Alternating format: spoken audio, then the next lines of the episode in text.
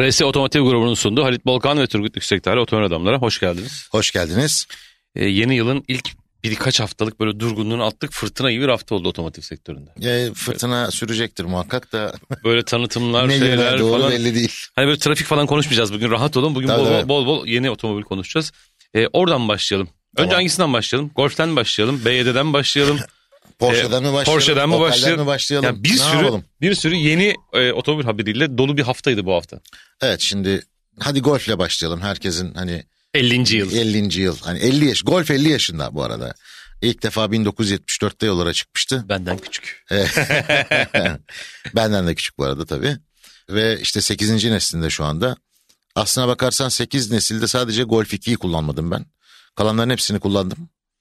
Ee, yani Golf Volkswagen'in kaplumbağa sonrası ayakta kalmasını sağlayan model diyebiliriz Golf için. E, 4-8-2 diyorum ben ilk üçümü. Geçen hafta Twitter'da da bununla ilgili bir şey anket gibi bir şey yaptım ben. Abi 4'dür 8'dir 2'dir hani. Yani işte ikiyi kullanmadım. Yani birinci GTI'ni kullandım. Üçüncü GTI'ni kullandım. Dördün ne varsa siz kullandım. gazeteci hep dolusunu kullanıyorsunuz oğlum. Bizi, bize böyle daha boşu lazım. Ya Size hep dolusunu veriyorlar Ya kullanın evet, diye. Ama zaten şimdi şöyle bir şey var. E, Eski nesillerde öyle dolu boş diye bir şey yok yani.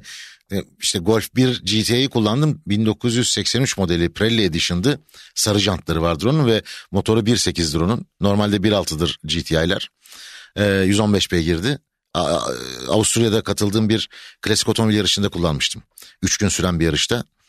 E, ya elektrikli cam bile yok ki. Neyi arıyorsun ki? Neyin donanımı, neyin dolusu, neyin boşu yani. E, ama şöyle bir şey var. Golf için hep şey söylenir ya. C segmenti hatchbacklerin başlangıç modeli. Değildir aslında. Ben ara ara söylüyorum ya otomobil markalarının ya da o otomobilin üretildiği yani markanın üretildiği doğduğu ülkenin gücüyle ilişkili bir şeydir bu. Volkswagen Golf'ten önce de aynı benzer boyutlarda benzer formda mesela Fiat 127 vardı mesela Renault 4 vardı tamam mı? Ama Golf öyle çok sattı ki Dolayısıyla C hatchbacklerin atası olarak görülmeye başlandı. E, çok başarılı. İşte o kalın C sütunu hala değişmedi. Çok geleneksel özellikleri olan bir otomobil. Şimdi e, ilginç bir şekilde 7. nesilde de böyle bir şey yaptılar. Makyaj 7.5 diye adlandırıldı halk tarafından biliyorsun. Şu an 7.5 diye de 7.5 geliyor. diye 7.5 gidiyor. biliniyor. Bu da 8.5 bu arada bu durumda. Ee, çok büyük değişiklikler var mı dersen e, işte farlarda bir değişiklik tampon tipik ön arka tampon değişikliği Ee, stop lambalarında 3 boyutlu ışıklandırma ama çok önemli bir özellik daha var dışarıda e, Volkswagen emblemi aydınlatılmış. Bak budur abi. Budur yani bir otomobili daha çekici yapmak istiyorsan yapman gereken şey bu. Ya şaka bir yana yani bu otomobillerin dışını ışıklandırma hikayesinden ben sıkıldım. Yani e, Golf'te de var mesela üst versiyonlarda e, önde boydan boya giden bir ışık var. Şey biliyorsun. olabilir mi hani bu ara bir diziyle beraber bir pavyon modası girdi ya hani hayatımıza hani böyle bir şey olabilir mi? Mesela Ya bu daha eski bu, Allah'tan. bu ışıklandırma üzerine böyle dans eden otomobil falan Hani hani UFO UFO gibi göründüklerini düşünüyorum böyle şey gidiyor böyle ışıklı bir şey gidiyor ışıklı Hmm. bir cisim gidiyor yolda falan. Ama bakın sürücülerin gözünü alıyor. Gerçekten özellikle yağmurlu günlerde. Yok bence Çok pavyon daha, gereksiz. daha iyi oldu be. Eskiden kamyonlar süslenirdi biliyor musun? Sen Ha, vardır gene ya? de böyle Oo. zannedersin böyle yürüyen pavyon geliyor Var böyle. hala hala var, mı? hala var görüyorum ben arasına. Neyse e, ama önemli bir değişiklik var Ama pavyon şeyi soruyorlar kamyoncu evin var mı diyorlar yok diyor. Ey Allah'ım. E, içeride önemli bir değişiklik var. İçeride ekran değişti. Gördüm. Multimedya ekranı Bence değişti ve farklı bir yerleşimle artık havada asıl duruyormuş gibi. Hani yukarıda Audi'lere benziyor aslına bakarsan böyle baktığında. 10.4 inçlik bir ekran. Donanıma göre söylüyorum bunu. 12 12.4 inçlik bir ekran daha var üst donanımlarda. Kocaman bir şey. Onun dışında tabii iç mekan aşağı yukarı aynı da. Fakat Volkswagen'in açıklaması şu hani yazılım da tamamen yeni. Multimedya yazılımı vesaire ve chat GPT kullanabiliyorsun bu otomobilde filan. Hani böyle e, nasıl söyleyeyim modern çağa ayak uydurma çalışmaları Volkswagen'in. İnce inşallah gelince bir deneriz. Chat GPT'ye bir soru sorarız bakalım nasıl cevaplıyor doğru mu yanlış mı vesaire mi. Ben normal olarak kullanıyorum onu çok çok şaşırtıyor beni yani gerçekten. İşte otomobilde kullanmak nasıl bir evet şey ama o- otomobilde o bilmiyorum ama enteresan. çok çok enteresan bir teknoloji o. Bu arada Mayıs sonunda Türkiye'de olacak. Golf 8.5. Ha yakın geliyor. Yakın çabuk tabii geliyor. tabii yakın geliyor. Motor seçeneklerinde bir ilginçlik var. 1 litre TSI ile ilgili hiçbir şey yok şu anda. Yani bilgi alamadım bu konuyla ilgili. Ee, 1,5 litrelik TSI motor var. Ee, üstelik 115 beygirlik bir versiyonu da var. Belki de 1 litreyi kaldırıyorlardır. Direkt 1,5 litre 115 Hı. beygirle yürüyor olabilirler. İşte burada mild hibrit versiyonlar var. Ee, plug-in hibrit var. Plugin var. Yeni bir plug-in hibrit var. O kaç motor? O da mı? Ee, o da tabii tabii. 1.5. Ee, 100 kilometreye kadar menzil, elektrikli menzil sunuyor açıklaması var. 50 kW DC'den şarj edilebiliyor bu plug-in hibrit. Ee, plug-in hibritler daha önce sadece AC'den şarj edilebiliyordu. DC'den şarj edilebilmesi önemli. E çünkü zaten çok büyük bataryalar yok bunlarda plug-in hibritler- Çok daha çabuk hibritlerde. olacak. Tabii hızlıca doluyor ve e, çok daha e, düşük şehir içinde yakıt tüketimine ulaşabiliyorsun elektrik. Bak bu şehir için beraber. çok ideal biliyor musun? Gel şirkette doldur 100 kilometre yani neredeyse Tabii tabii değil mi? ve şeyde AC'den Ve yolda kalma hani ay şarjım bitti ne yapacağım derdi yok. çok başarılı ya. Yani bu, bu açıdan evet. Dolayısıyla bir otomobil bir gelsin bakalım Türkiye'ye ne olmuş ne bitmiş. Ben en çok o aydınlatmalı amblemi merak ediyorum. Gece nasıl görünecek falan diye. Geçen gün de biliyorsun 5 serisinin Gördüm. e, aydınlatılmış böbrek var onda arkadaşlar. Görmüşsünüzdür belki ben onu paylaştım. Sonra bir de iç mekandan bir şey paylaştım. Sosyal medyadan bir arkadaş o bir günde 3 tane BMW paylaşımı param aldım falan diye yazdı. Allah Allah dedim ya arkadaş aydınlatılmış böbrek işte daha önce yoktu hani bak böyle görünüyor gece. Ee, iç mekanda paylaştığımda hani e, a- ne derler adına ambiyans aydınlatmaları var ya otomobilde. 5 sesli bu abartılı böyle 5 santimlik bir şerit. Bir de seçtiğin şeye göre e, sürüş moduna göre de renkler değişiyor o oluyor bu oluyor falan. Onu paylaştım ha. İşte onu söyleyene para versen 30 gün paylaşır. Şimdi söyletmesin beni. Neyse sonra neye geçelim? Hadi BYD'ye geçelim. BYD'ye geçelim. Çünkü enteresan ikinci bölümde bence bununla ilgili konuşmak lazım. elektrikli tebliğ değil mi? Evet aynen öyle. BYD malum Türkiye pazarına giriş yaptı. Giriş yaptıktan kısa bir süre sonra da tebliğ çıktı. Çinliler elektrikli otomobil getiremez oldu. Abi yani BYD de dünyanın en büyük elektrikli ve plug-in hibrit üreticisi bu arada. Bak altını çizerek söylüyorum. Elektrikli artı plug-in hibrit üretimi de dünyanın en büyüğü BYD. Ee, ve plug-in hibritler de global olarak bakıldığında elektrikli araç kabul ediliyor. Dolayısıyla en büyük elektrikli otomobil üreticisi BYD. Tamam. Ve bu adamların önünü kestik şimdi hani Çinlilerle beraber. Elektriklisinin. Evet elektriklisini. Ee, ve hemen tabi abi bu kadar yatırım yapılmış. Tam e, bayi ağı genişlemeye başlayacak. Otomobiller satılmış vesaire. Seal U diye yani Seal U. U ayrı. bir modeli Türkiye'ye Haziran gibi ikinci çeyrek diyorlar ama Haziran'a doğru büyük ihtimalle gelecek. Bu bir SUV 4775 milimetre uzunluğunda. Yani D'ye yakın öyle diyelim D diyebiliriz. Aks mesafesi 2765 milimetre. 552 litre bagaj hacmi filan. Hani son dönemde özellikle Çinli otomobillerde dikkatimi çeken şey şu bagaj hacimleri Avrupalılardan küçük. Aynı boyutlarda. Bu arada altını çizelim. Bu otomobil plug-in hibrit olduğu için elektrik tebliğine de takılmıyor. Evet. Aynen öyle. Ya bildiğin arka kapı aslında bu. Arka kapı değil adamın elinde bu var ve getiriyor. Şöyle söyleyeyim. Tabii hibrit onu da söyleyelim bu arada. Plug-in hibriti bir tariflemek lazım. Plug-in hibrit aslına bakarsanız elektrikli ve e, benzinli motorun yine normal full hibritlerde gibi birlikte çalıştığı. E, ama dışarıdan şarj edilebilmesi sayesinde e, biraz daha büyük bir batarya ile işte tamamen elektrikli seyahate de imkan veren. Full hibritlerde de tam elektrikli gidebiliyorsun ama çok küçük bataryalar olduğu için hani 2-3 kilometre belki gidersin ama plug-in hibritler öyle değil.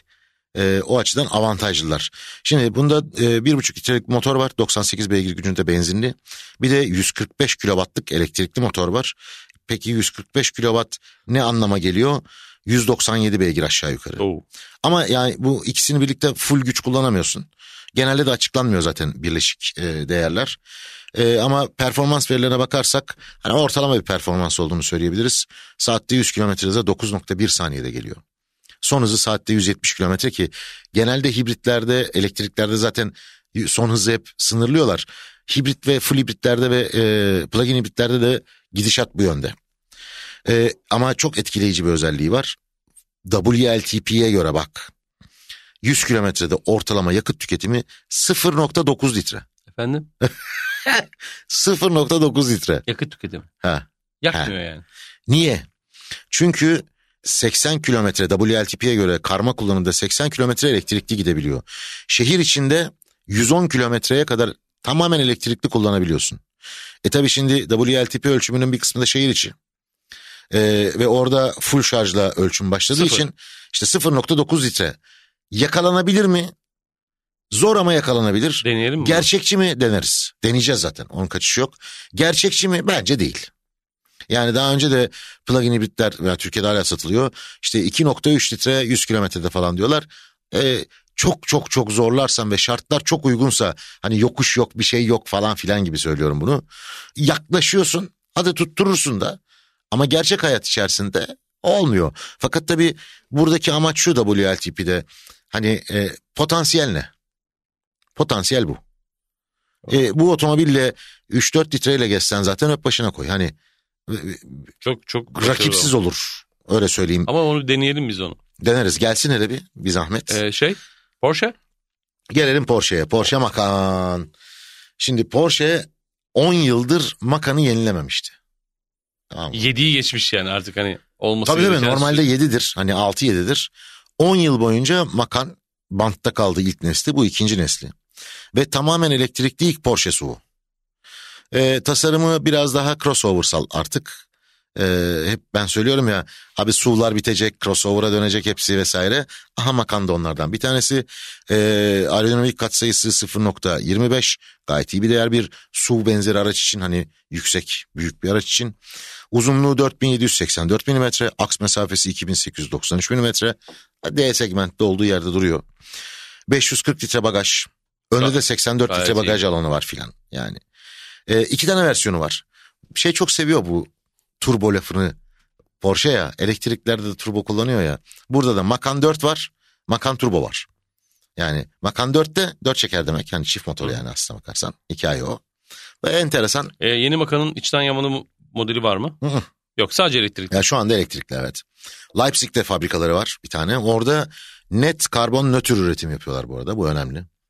Yani e, karbon emi- emisyonu yok demeyeyim ya karbon nötr abi yani. Ee, fabrikadaki üretim de Evet, nötr evet, yani sadece Aynen, araç değil. Aynen değil değil. Fabrikada üretim de karbon nötr. Ama Almanlar çok dikkat ediyor. Ben e, seneler önce Almanya'da bir tane kimya fabrikasına gittim. Boya üretiyorlar Hı. yani. Ciddi Düşün bir de yani, bo- boya bo- üretiyor. boya üretiyorlar. E, fakat fabrikanın bahçesinde hayvanat bahçesi var. Ha işte. Ya diyorlar ki o kadar çevreciyiz ki.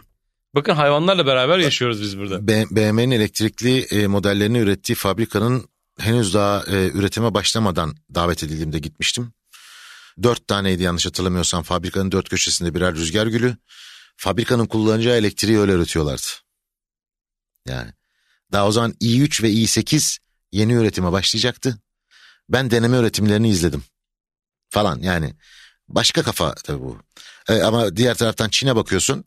Haşır haşır e, kömürle elektrik ürettikleri için üretimde çok ciddi bir karbon emisyonları var. Ürettikleri elektriklerin karbon emisyonu yok ama üretirken ki emisyon Çok daha acayip fazla. yüksek. Neyse devam edeyim. 800 volt altyapıya sahip yani en yeni nesil altyapı diyelim biz buna. 100 kilowatt saatlik bir bataryası var. Büyük bir batarya. Ağır bir batarya. Fakat eğer mümkün oluyorsa şarj istasyonu bunu karşılayabiliyorsa 270 kilowattla DC'den şarj olabiliyor. Böyle bir durumda %10 ile %80 arasını 21 dakikada tamamlıyor şarjda. İyi rakam, Çok iyi rakam. iyi rakam. Ama benim ilgimi çeken şu oldu, rejenerasyon. Hani frene basarken veya ayağını güç pedalından çektiğinde yavaşlarken e, elektrik üretiyor ya. 240 kilowatt rejenerasyona ulaşabiliyormuş. Çok acayip rakam bence. E, diğer taraftan tabii biraz da güçten şundan bundan bahsedeceğiz ama e, içeride 10.8 inç bir ekran var. 12.6 inç bir gösterge tablosu var. Ben de bunu anlamıyorum ha. Gösterge tablosu çoğu otomobilde multimedya ekranından daha büyük. Enteresan geliyor bu bana. Fransızlar pek böyle yaklaşmıyor. Tersini yapıyorlar ama Almanlarda bu hala devam ediyor. Dört tekerlekten çekiş sistemi yani aslına bakarsan çift motorda bu tabii ister istemez öyle oluyor ama geleneksel yani içten yanmalılardaki dört tekerlekten çekiş sistemlerine göre beş kat hızlı çalışıyormuş. Oo. Ve kayma başladıktan 10 milisaniye sonra müdahale edebiliyor sistem. 10 milisaniye. Hani bizde şey var ya bir video yapmıştık ya ESP'li o virajı babam da döner. İşte bu hikaye abi. Sen daha kaymayı hissetmeden sistem devreye girip durdurmaya başlıyor zaten Sonra kaymayı. diyorsun ki ben kullandım. Nasıl döndüm Tamam, ama nasıl döndüm ama. tabii. ah Porsche ah neler yapıyorsun böyle Ee, diye. ne zaman gelecek? Ee, bu da tabii yıl içerisinde Bu inşallah. içerisinde kullanacağız tabii, yani. Tabii tabii. Güzel. Şimdi şunu söyleyeyim. iki versiyon demiştim. Macan 4 408 beygir. 650 Nm tork. 0 yüzü 5.2 saniye. Son hızı 220 kilometre. Menzili 613 kilometre. Şehir içi menzili 784 kilometre. Macan Turbo. Ya işte bu acayip. 639 beygir. 1130 Nm Ne tork. yapacağız o kadar torku? Tarla süreceğim ben bununla. Ya Var ya bir evet, traktör evet, çıkacak evet. diye bizde elektrikli. Al işte çıkmış. Evet, karabasanı takacaksın arka Al, tarafına. tak arkaya pulluğu Pulluğu, yürü. evet. Ne olacak abi? Dört tane de güzel lastik. 0 100 3.3 saniye. Son hız saatte 260 kilometre. Halbuki Almanlar biliyorsun saatte 250 kilometreyle sınırlarlar. Kendi aralarında yaptıkları centilmenlik anlaşması gereği. O anlaşma bozulmuş galiba burada biraz. E, menzilde 518 kilometre diyor. Şehir içinde de 670 kilometre diyor. Hiçbir Porsche sahibi bunları başaramaz ben sana söyleyeyim. Bu güç ayağının altındayken Yok abi, Beceremezsin abi, hiç kimse kendini kandırmasın. Ton tork varken hani 5 Dün ele işte bir test aracım vardı evvelsi gün pardon. Ee, şarj istasyonuna gittim. Bir arkadaş geldi Tesla'yla. Ya ben sizi tanıyorum dedi. Ee, işte izliyorum falan ne kadar merhaba şudur budur memnun musunuz dedi. Dedim Tesla aracı. Ama şu şu şu özellikleri var filan şöyle işte şu kadar menzile ulaşabildim filan. Sizin dedim durum nedir Tesla'da? Ya 300 kilometreyi geçemiyorum dedi. Yani ya sağ ayağına hakim olamıyor ya da gerçekten soğuk havada e, sanıldığından daha çok kaybediyor otomobil. Bilmiyorum bunu. Ama yani herkesin derdi aynı biliyor musun? Ya, bu sene bu sene çok fazla konuşacağız. E, Frontera'yı da konuşalım Opel hemen diyeceğim ama kısacık, hemen kısacık söyleyeyim. istersen ikinci bölüme Opel bakalım. Frontera 90'lı yıllarda e, meşhur olmuştu. Aslında Isuzu'ydu. E, GM'in o zamanki ortaklığıyla Isuzu'nun e, Rodeo modelini, Rodeo'du galiba adı o zamanlar, Frontera olarak Avrupa'ya getirdiler. Türkiye'de de satıldı. E, ama o zaman o daha büyük bir modeldi. Şimdi Crossland var ya, Crossland bitiyor. Yeni nesil Frontera olarak geri dönecek. Frontera daha büyük değil miydi eskiden? İşte büyüktü. Şimdi yani küçüldü. niye Crossland'da hani segment E, olur. küçülttü Frontera o E, zaman? Yani ismi daha küçük bir araca verdiler. Elektrikli olacak filan. E, biraz daha detay çıksın onu daha uzun konuşuruz. Peki tamamdır. O zaman kısa bir ara verelim. Aranın ardından otomobil adamlar devam edecek. Otomobil adamlarda ikinci bölümdeyiz. Hadi şu şeyi bir konuşalım mı? Elektrikli otomobiller tebliği böyle bir ortalığı yaktı, kastı, kavurdu. Şimdi derin bir sessizlik var. Bir değişim de yok. Olmayacak gibi de görünüyor Olmayacak gibi de görünüyor. Aynen öyle. E, firmalar yavaş yavaş kendilerine farklı yollar bulmaya başladılar. Mecburen başka çareleri yok ki. Şimdi sen buraya e, milyonlarca dolar yatırım yapmışsın. Yapmaya hazırlanmışsın ya da yapmışsın. E, işte bayi ağ kurmuşsun veya bayi bulmuşsun. Ona göre üretim istemişsin. Belli paralar yatırmışsın. E, bütün hazırlıklarını tamamlamışsın. Bazıları için satışa başlamışsın. Bazıları tam satışa başlayacak. Yani her şeyini hazırlamış. Araçlar yolda belki. Ve çıktık bir gün hani çıktılar bir gün dediler ki böyle bir tebliğ var. Öyle yok. Çin'den elektrikli otomobil getiremezsin. Hatta Japonya'dan da getiremezsin. Tebliğdeki sebeplerden ötürü. Çünkü e, Avrupa Birliği ve serbest ticaret anlaşması yaptığımız ülkeler dışında kalan ülkeler dediğin zaman Japonya da buna dahil oldu. Japonya ve Çin. Yani ağırlıklı Ya, şu an orası. Ya, otomobil gelen ülke olarak baktığın zaman evet. E, zaten Amerika'ya biz yüzde altmış vergi uyguladığımız için zaten oradan doğru düzgün araç gelmiyor buraya. Çok pahalıya geliyor filan. Çin'den elektrikli otomobil akınını durdurmak için yapılmış bir hamleydi bu. Şimdi şunu söyleyelim 2023 yılında Türkiye'de satılan Çinli otomobillerin %25'i elektrikli. %75'i benzinli. Yani içten yanmalı motorlu ya da hibrit. Yani bu %25 için biz bu tebliği çıkardık. Hani belli ki TOG'u korumak için, TOG'un biraz daha önünü açmak için yapılmış bir operasyon bu. Diğer taraftan şu da düşünülebilir. Bu da dillendirildi ara sıra. Çinlileri Türkiye'de yatırım yapmaya zorlamak için gibisinden bir lafta döndü bir ara. İyi de işte zorlasaydın B'ye de Türkiye'ye gelseydi o zaman gittiler Macaristan'a. Şimdi Macaristan'da fabrika inşaatına başlayacaklar. Bir buçuk senede bitirseler. Sonra 2000 aracı Avrupa'dan gelecek Tabii bize. 2025'in ikinci yarısında mesela bize çatır çatır gümrüksüz sıfır vergiyle BYD'ler gelecek elektrikli. O zaman ne yapacaksınız? Ya bir yıl için mi yani bütün bu hikayeler? E, Yani Bu arada elektriklerin önü kesildi ama e, hibritler, benzinliler gelmeye e, tabii. ki zaten yeni anlaşmaları neredeyse ilk bölümde de anlattık işte BYD'yi vesaireyi. Evet, yani E, hib- hibrit olarak şu an otomobiller gelmeye devam ediyor. Yani aslında Çin'in önü kapanmamış oldu. Yani elektriklisinin önünü kapatıyorsun eyvallah. İtirazım yok. Tamam kapattın da pazarı Çinli markalara karşı korumuyorsun böyle yapınca. Şimdi MG MG4 gayet de iyi Hı hı. tuttu. iyi Evet. satıyor. Avrupa'da da çok iyi satıyor bu arada MG4. E, yani demek ki e, tüketicilerin hoşuna gitmiş. E, iddia ettiklerini demek ki önemli oranda tüketiciye sunabiliyor. Hani bu iş böyledir Hı hı. çünkü. E şimdi Türkiye'de MG ilk gelen e, elektriklerden biriydi biliyorsunuz ZS ile geldi. E, şimdi MG4 getiremeyecekler. E, abicim yerine HS'si var, ZS'si var, onların hibritleri var vesaire var.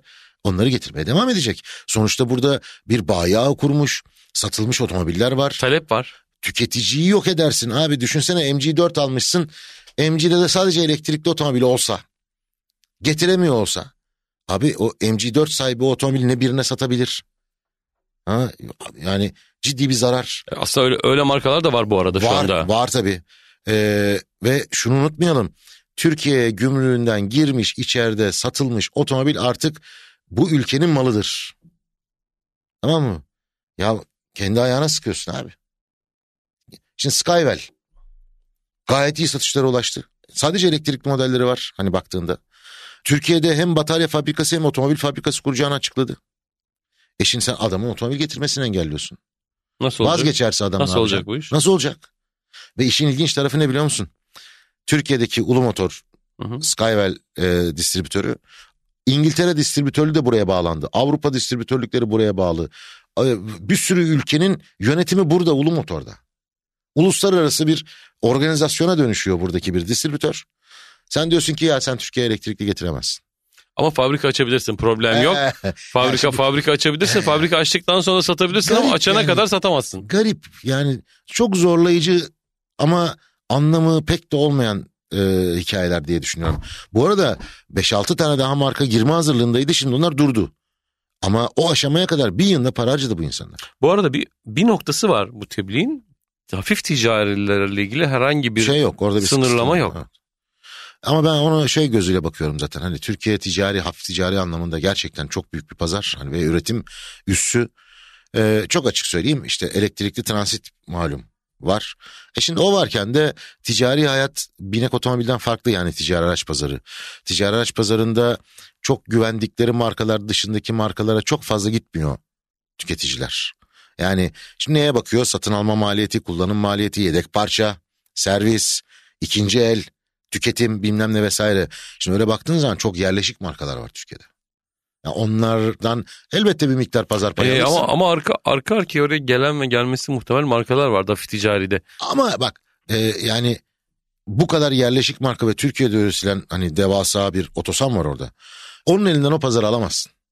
Çünkü o kadar yerleşik ki abi. Yani şimdi sen bir vana ihtiyacın var hani taşıma için. Sen olsan hangisini alırsın?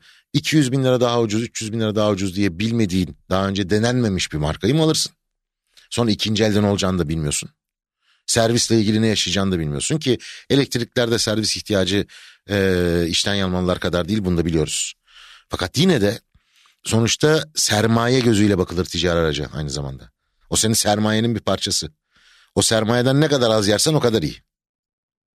Yani binek otomobillerdeki kadar büyük pazar payı riski yaşadıklarını düşünmüyorum yerli hafif ticari araç üreticilerinin ama otomobil öyle değil Peki bir soru. tabii.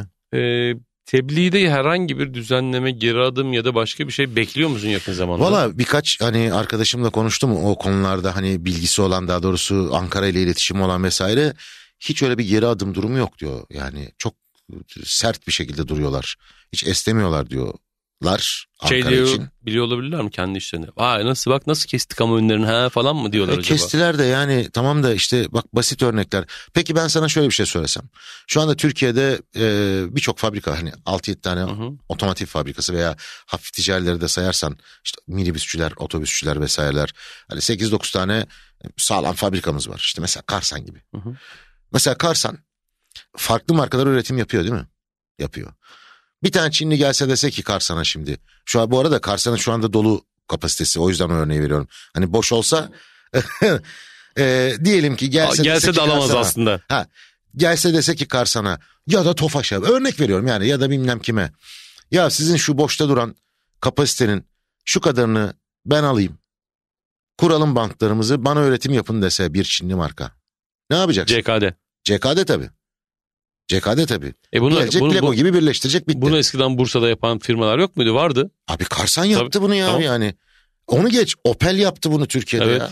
CKD üretim Torbalı'da CKD'ydi yani. Bu arada CKD demek arkadaşlar belli parçalar montajlanmış halde geliyor. Büyük büyük böyle kocaman kocaman kutular içerisinde son montajı burada yapıyorsun. Lego gibi aslında. Lego Bur- bu- gibi. burada tamamlıyorsun arabayı. Aynen öyle hikaye o yani Ama burada tamamlasan bile e, burada üretilmiş burada oluyor. üretilmiş oluyor. Yer, yerli üretim oluyor aslında. Aynen öyle yerli üretim oluyor. Şimdi düşünsene bunu yapamazlar mı?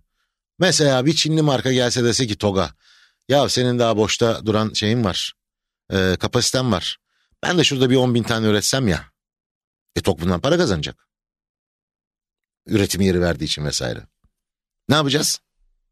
Yani bunları delmesi etmesi falan zor değil.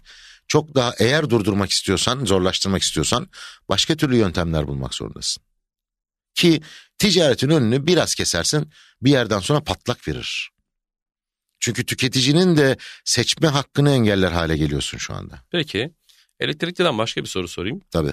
Bu hafta sen de ben de e, önemli bir şarj firmasının Evet. bininci istasyonun açılış Ha. törenine gittik. Yani e, 81 ile ulaşmış şu anda ve 81 ilde 1000 tane evet. 81 ilde 1000 tane ve bu sene içerisinde 2023'te açılanların da büyük bölümü aslında DC.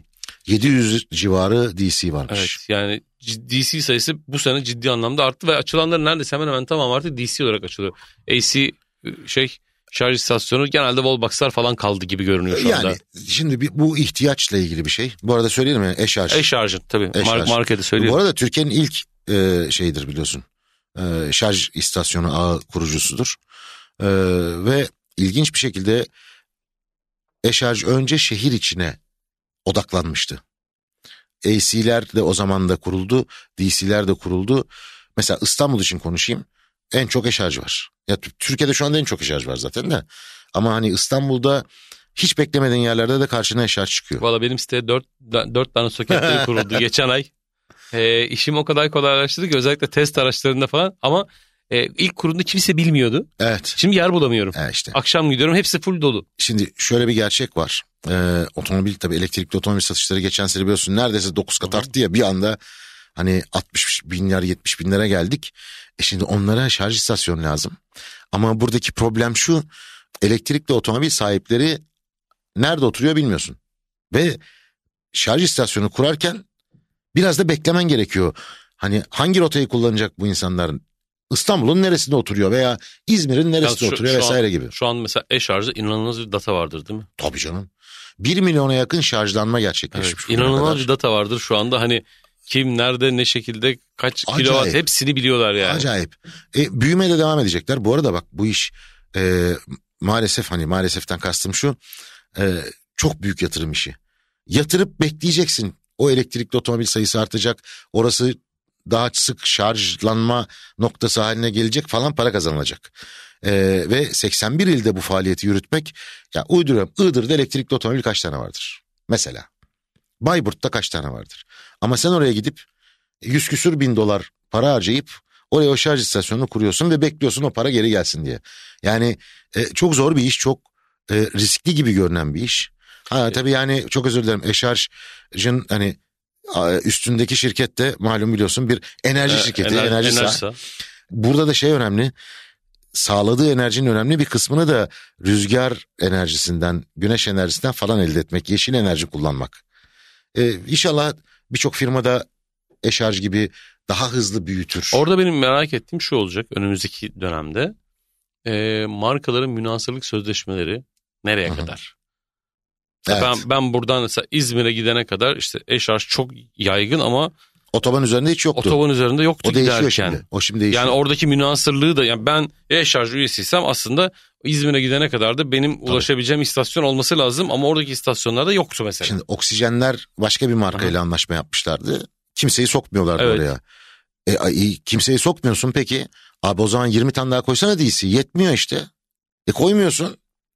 Bir de ben mecbur değilim senden alışveriş yapmaya. Aynen Beni öyle. engelleyemezsin. İşte değil mi o münasırlık Evet. işi çok e, işi bozan bir şeydi. Ama işin en güzel tarafı ne biliyor musun? Şimdi biz ne yaparız? Yakıt almak için hani herkesin bir akaryakıt sevdiği veya güvendiği akaryakıt şirketi vardır. Kimileri oncudur, kimileri buncudur. Onun yakıtıyla ben daha uzun gidiyorum. Elektrikte böyle bir dert yok. Elektriğin kalitesi hep aynı. Hep aynı. O yüzden hizmet kalitesi ve yaygınlık burada ön plana çıkıyor. Yani hikaye bu. Ve şu anda e-şarj bu konuda en iyisi. Yani yaygınlık anlamında, e, erişilebilirlik anlamında Biz, vesaire. biz geçen sene e, sen ben Nihat Bodrum'a kadar gitmiştik Evet. BMW ile. Evet. E, ve o zaman şey demiştik ya bunu keşke Diyarbakır'a Kars'a kadar yapabilsek ama o gün öyle bir imkan yoktu mesela. Hani bugün, Bugün var. var. Ama 81 ile gidemeyiz be baba yani. Çok uzun sürer. ben ya. gidiyorum. Ama yani tek seferde olma ve Tek çıkacağım böyle seferde tık tık tık öyle öyle bir şey öyle bir öyle bir rut yok zaten ya. Ama öyle bir rut yap bak. Kızdırma yaparım. Tamam mı? İki ay yok olurum ortadan. Binerim bir elektrikli arabaya. İki ay yok olursam ben de yaparım. E, ne ben her gün yol gideceğim işte. iki ay gide- yol- yok olursam ben de yaparım. E, tamam işte ama Ama 81 ili gezeceğiz ya. Bak, abartmıyorum. var ya, kaç bin kilometre yapar acaba? kaç bin kilometreye geç kaç kalori alacaksın biliyor musun sen? En az artı 10 kilon var o dönüşte. Yok 10 kiloyu verip öyle çıkarım ben.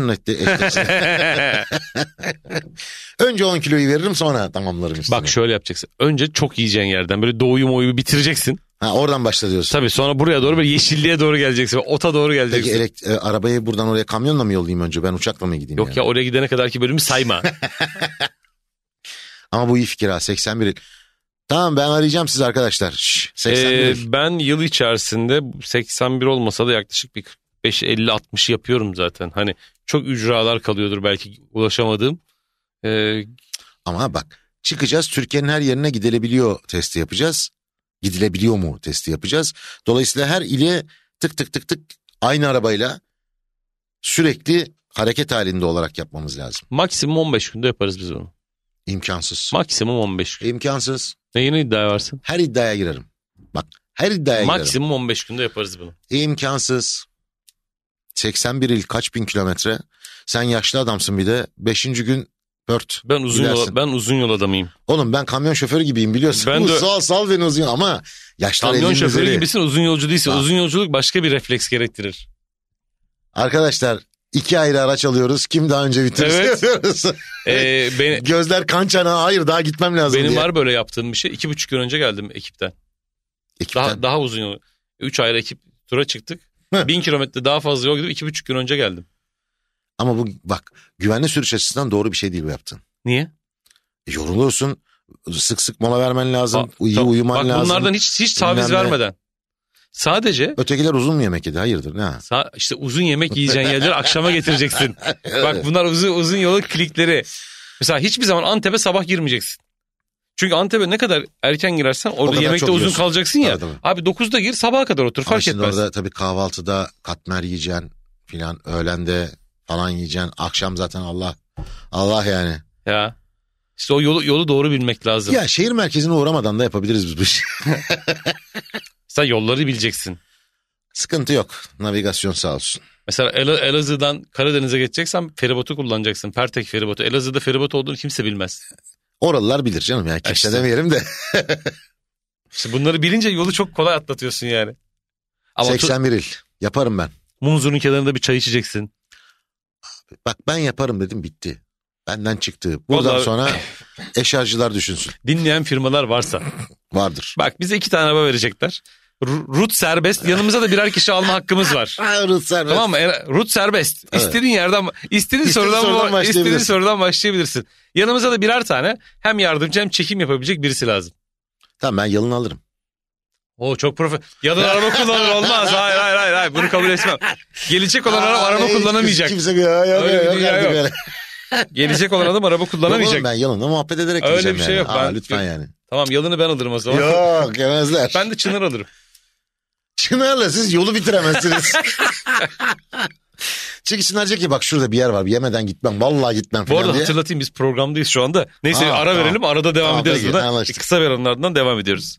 RS Otomotiv grubunun sunduğu Halit Bolkan ve Turgut Yüksekler Otomobil Adamlar'da son bölümdeyiz. Halit çok kısa da ikinciye konuşalım mı ya?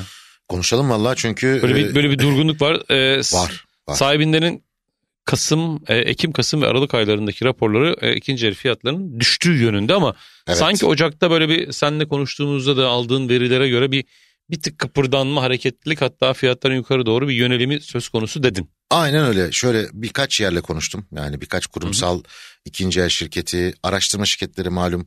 Sevgili Hüsamettin sürekli bizi besliyor bu konuda Kardata. Şöyle bir gerçeklik var.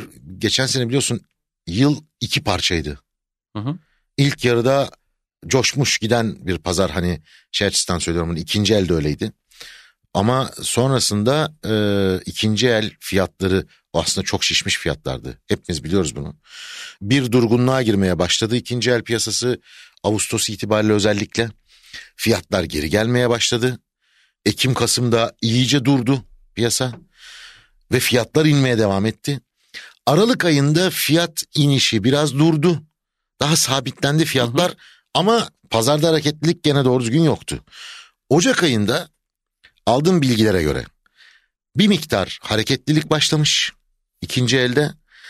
Kardata verilerine göre de B ve C segmenti otomobillerin fiyatlarında küçük bir yükseliş gözleniyor. Ha bunun sebebi tabii şu. E, malum yılbaşı geldi. Yılbaşı zamları yapıldı. Sıfır kilometre otomobil fiyatları biraz yükseldi. Demek ki Aralık ayında ikinci el fiyatları aslında olması gereken yere gelmiş gibi duruyor. Yani Ekim, Kasım Aralık'taki düşüş de Aralık'ta artık stabil noktayı stabil bulmuş. noktayı buldu.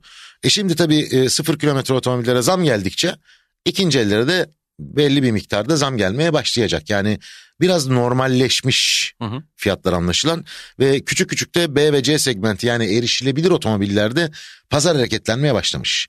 Ha bu daha nereye kadar gider çünkü ikinci elin gerçekten hareketlenmesi için sıfır kilometre otomobillerdeki kampanyaların falan azalması lazım. Daha az cezbetici olması lazım vesaire. E, arz problemi yok. Çatır Or- çıtır geliyor. Oradaki gel gelin bitmesi lazım. E tabi ama şimdi sıfır kilometre otomobil de satmak zorundalar. Yani bu çarkın dönmesi lazım. Dolayısıyla ikinci el otomobil pazarının böyle çok şaşalı hareketlenmesini bu aralar pek beklemiyoruz. Sektör de pek beklemiyor. E, küçük küçük hareketlilikler biraz daha büyüyebilir. Ama e, tabii şöyle bir gerçek de var. Şimdi e, seçimlere doğru gidiyoruz. E, biliyorsun Merkez Bankası gene 250 bas puan arttırdı e, Bu arada faizi. seçime gidiyor gibi değiliz ha. Biraz daha yaklaştım o zaman. Lan daha ne kadar şey iki ayımız kaldı. E tamam abi anca biz biliyorsun geç ısınıyoruz hani. Ne bileyim ben es eskiden o bir sene yani. önceden başlardı bu hikayeler. E, dolayısıyla oradan sonra döviz ne olacak ne bitecek kimse bilmiyor filan. E, kredi faizleri çok yüksek. Ticareti durduruyor bu kredi Ticaret, faizinin Ya yüksek, onu yapmaya çalışıyorlar zaten. E, dolayısıyla eğer sıfır kilometre otomobiller fiyat fiyatları çok hızlı artış gösterirse dövizden e, dolayı hızlı bir döviz artışıyla karşılaşırsak ikinci el pazarına tekrar bir dönüş olabilir. Ha orada da fiyatlar böyle abuk subuk yerlere giderse orası da durur. Şu anda bir muamma var yani ortalıkta. Ama e, en azından e, daha erişilebilir B ve C segmenti otomobillerde hafif bir hareketlilik var. Bu devam eder. Ama D segmenti otomobillerin fiyatları düşmeye devam ediyor bu arada ikinci elde. Yani yapılan araştırmalar bunu gösteriyor. Hani Passat tarzı otomobillerin fiyatlarında yükseliş yok diyor araştırmalar ve satışlar da düşüyor orada hala da. Çünkü artık pahalı otomobiller onlar. Bu arada önümüzdeki haftaki programda da artık yılın ilk e, Ocak ayı satış rakamlarını konuşuyor olacağız. E, tabii bu e, gene bir rekor gelebilir. Malum e, engellilerin satın alım ayı bu ay. Çünkü e, yeniden değerleme oranıyla işte bir buçuk milyonu biraz geçen bir rakama işte, kadar araç alabiliyorlar. E, satışlar durur düşer dediği zaman bu mikrofonlardan Ocak Şubat ayında yine rekor kırar diyen bizler. Bizdik. Evet. Bizdik ama bu hafta herkes bak ben söylemiştim diyecektir ama biz bu mikrofonlardan onu yine söyledik. E, Aynen Ocak öyle. Şubat ayında yine, yine rekorlarla geçer diye dur bakalım rakamlar ne çıkacak. Bakalım göreceğiz. e, havalar soğuyor. Kara buza dikkat. Evet soğudu sabah, hatta. Soğu, e, sabah ve akşam saatlerindeki otomobil kullanırken çok daha dikkat. E, dinleyen ve değer veren tüm dostlara çok teşekkür ediyoruz. Önümüzdeki haftada Türkiye'nin Kafa Radyosu, Kafa Radyo mikrofonlarında görüşmek üzere. Hoşçakalın, iyi hafta sonları. Hoşçakalın.